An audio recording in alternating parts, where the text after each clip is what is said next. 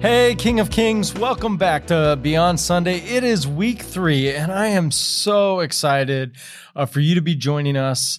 If you did not listen to week one or week two of this podcast, as we dive deep into the book of Revelation with uh, Dr. Mark Brighton from Concordia University, Irvine, Mm-hmm. uh, I would invite and encourage you to make sure you go listen to those because we have had just rich conversations and they're about 15 minutes long. We honestly could go for 150 minutes, but uh, he's Pacific time, I'm Central time. I'm usually in bed about a half an hour ago. So um, I'm trying so not to put him to sleep. right. So so we're we're but we are just having a great great time going deeper into this magnificent book, which I want to remind you if you've not had the chance or just kind of shied away from reading the book of Revelation, it begins with blessed are those who read this book Mhm. um, and and and actually let, let me let's just start let's kick off there i know i had some questions for week three but since we're saying it, it says blessed are those who've read this book aloud Mm, yeah, the is there one, anything the one who reads Yes. aloud, and those who hear. okay so so so that's not saying you should read it out loud Well, that's that's sort of how one- John envisioned it. John envisioned the people in the congregations. You would have someone who would probably read it from first to last. And blessed is the one who reads it, and blessed are those who hear it. Yeah, hear it yeah. okay By the way, there, uh, if you keep track, uh, we were talking about the number sevens uh, a little while ago. Seven Yeah. is a. There are seven beatitudes in the Book of Revelation. I didn't know if you knew that. Yeah, there are seven Huh. blesseds. Yeah. Yeah, John is really artistic in this book. In any case, that's a little bit of trivia. you just said one of well them. that's You just said one of them. That's one of the beatitudes. Okay. So he shares that seven times. Wow. So you so you think you're saying that John maybe had the vision or the intention that this would be read um, aloud Mm. either in a church or a public setting hmm and and all the way through.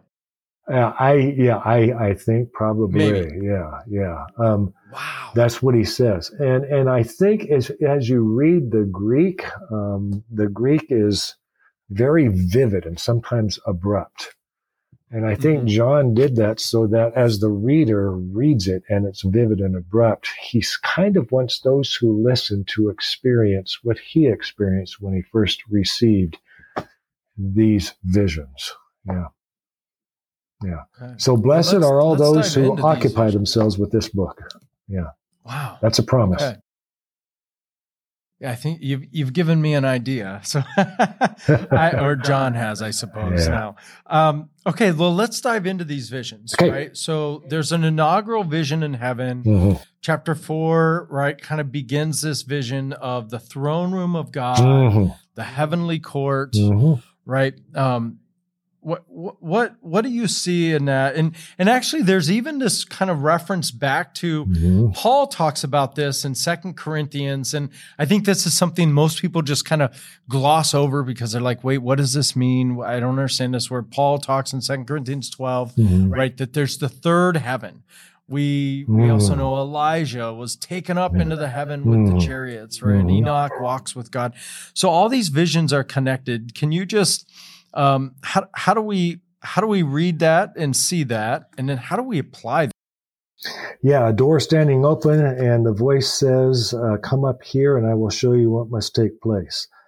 And so, uh, uh, perhaps like Isaiah, he's exalted, and so he's in the council chamber of God, and there he hears the counsels of God, which Isaiah is given to speak to people. Um, uh, that's probably what it feels like. John has said, "Come up here, and now I'm going to show you." So John now is in the council chambers of God and he is going to see how the exalted Son of Man will now use his full authority to bring to completion uh, uh, salvation, uh, culminating in a new creation. I think that's what that means. Yeah. Uh, these visions, chapter four and five, are extraordinarily important because as you and I see these end times, Uh, we see abuse, we see human trafficking, we see suffering, we see diseases, we see death all around us. And and uh, and when we see that, uh, it's the adversary would like for our faith to be weakened. Um, no one's in control here. Evil is out of control here. Um, so chapter four and five are extraordinarily important. Chapter four, we see God enthroned over all of creation. And, and some of these things go back to Ezekiel and some of these things go back to Isaiah. For example, the living creatures look like a lion, uh, an ox, uh, the face of a man, and an eagle. Those are the exact creatures in, in Ezekiel. And there they were just representatives of creation. Probably not the four Gospels, as Victorinus suggested, um, but in any case. Um, but God is enthroned. Evil is not out of control. And, and that gives way to uh, chapter 5. In chapter 5, we see that the one who is in control of these end times, the one who has all authority, and who will not allow God's plan of salvation to go off the rails is the lamb who looks as if it had been slain. The one who gave his life for us is in control, is, has all authority. And that authority is symbolized by the scroll. Uh, when the lamb opens the scroll, we begin to see the events of the end times.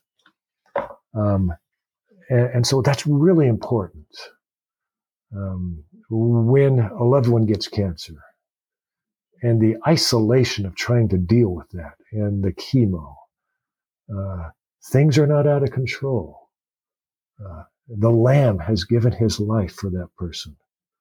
And the Lamb has given the victory to that person. And, and the Lamb's plan of salvation for that person will not be thwarted. Uh, we see the exaltation of the Lamb here in chapter 5 extraordinarily important because after that, we're going to see hell breaking loose on earth.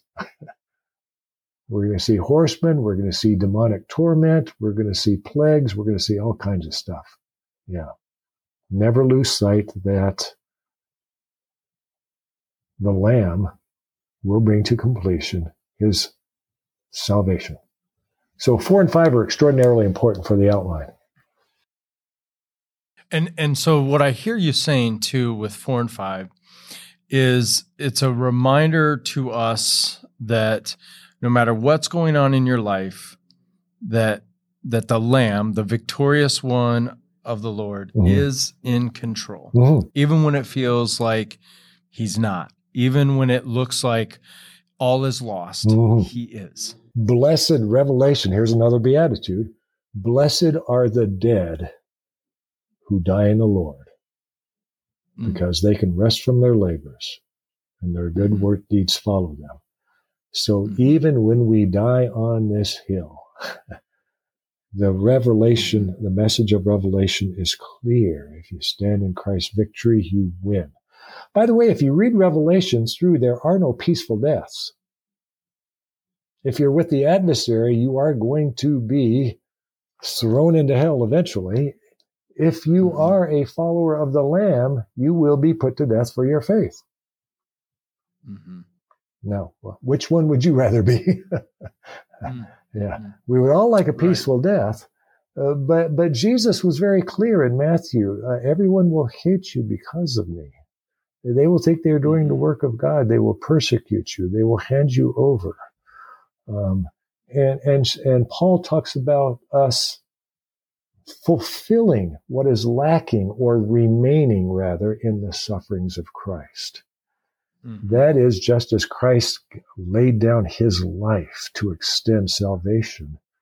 That's what we're called to do now, to lay down our lives to extend that invitation to salvation to others. And we see that in Revelation. The good news is that when we do lay down our lives and we do lose our lives, uh, we win. the adversary thinks that he's won when he puts us to death, but it's it's the complete opposite. So again, a, lo- nickel a nickel question and a jackpot answer. There you go. Oh, it's so great. So, so would, would this be a would this be kind of a last second reminder as as we're about to jump into, as you said, all hell breaking loose?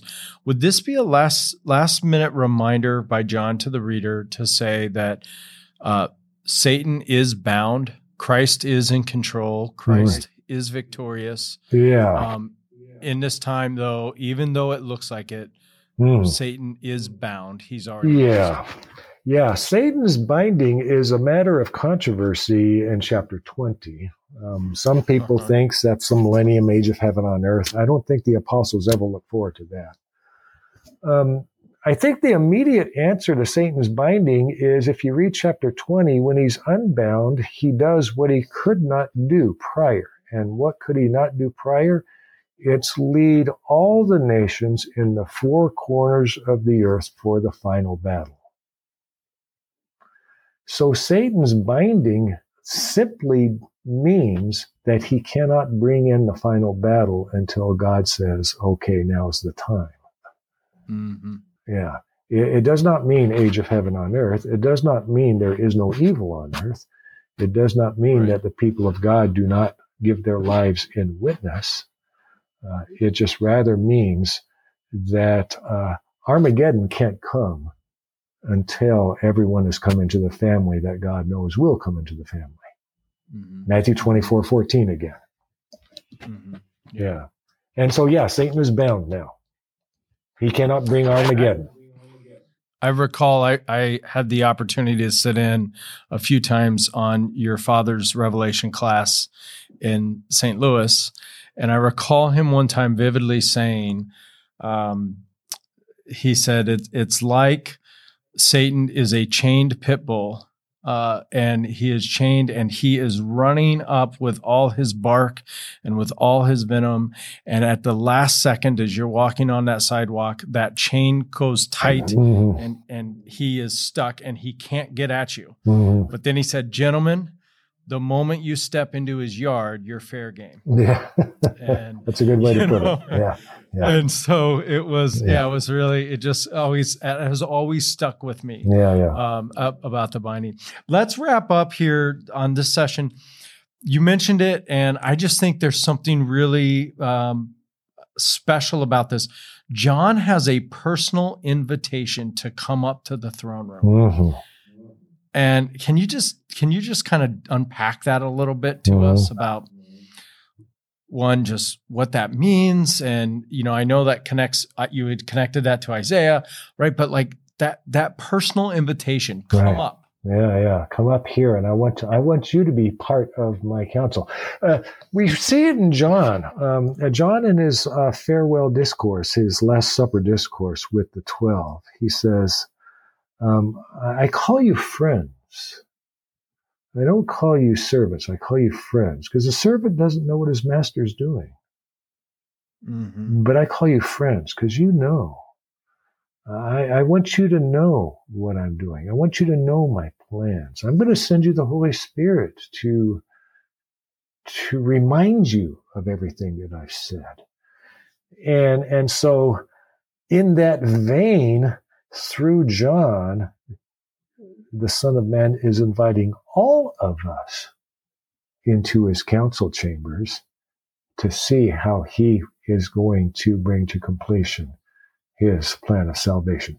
We don't have to be in doubt about what's going on through these end times. We don't have to wonder what's going to go on in the Middle East necessarily or in Washington or in Ukraine or wherever else we see fighting going on. I mean, it's important that we pay attention to justice, mm-hmm. but but we do know that the one who has given his life, the Lamb, sits on the throne and has received all authority, and he's revealed to us uh, that he is going to work through his people to proclaim that victory and to finally bring about a whole new creation. And we're, so we're honored to be able to be a part of that plan, not just to know it, but to even be a part of it. Yeah. And, and correct me if I'm making a leap here, but is there a connection at all in uh, one of my favorite passages, Ephesians 2, 5, and 6, right? When we were dead in our trespasses, we were made alive through Christ. Mhm. By grace, we've been saved. And then, and raised us up with him in the seated Mhm, us in, mhm, with him in the heavenly places in Mhm, Christ Jesus. mhm. Yeah. Uh, is is there a? I mean, is that a is that a fair connection? Oh, yeah. right? Like Oh, if John yeah. has been raised up. And from an earthly is ours, too. perspective, it's uh, is we are Christ's body. Christ is at work through us, um, and so we uh, we as a community of believers represent Christ to people, so that there the unity on the earth side looks that way. Yeah, yeah. Mhm. Uh, we are seated with Christ in the heavenly realms, and and and while we still fight against evil here, uh, He is with us, and we are His body, and yeah. So that unity is definitely there. I would agree. Yeah.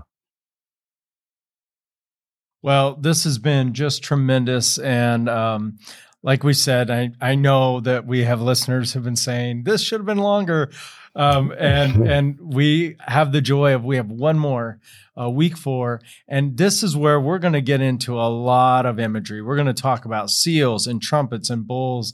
We're going to talk about animals and even uh, the animal that is is forever the lion, uh, which is why we should be Detroit Lions fans, uh, Mhm. and the lamb, uh, of Mhm. course, but images and colors, numbers, all these things. And so Mhm. next week is going to be great. Uh, we're also going to find out too what is one of the most, uh, from a Revelation expert, a scholar in this book, uh, what is one of the most misunderstood themes and one is one of the most beautiful themes to Mm, help us mm. see this as someone who has just spent um, much of his career, uh, nearly 40 years now, uh, Mm. full time teaching at Concordia University of Irvine. So join us next week. Again, if you have not listened to uh, week one or two, please do that. And if you haven't shared this with a friend, do that now and uh, go deeper in Revelation. It is a book where we are blessed. We'll see you. Thank you so much, Dr. Brighton. We will Mm. see you next week. Okay. Thank you.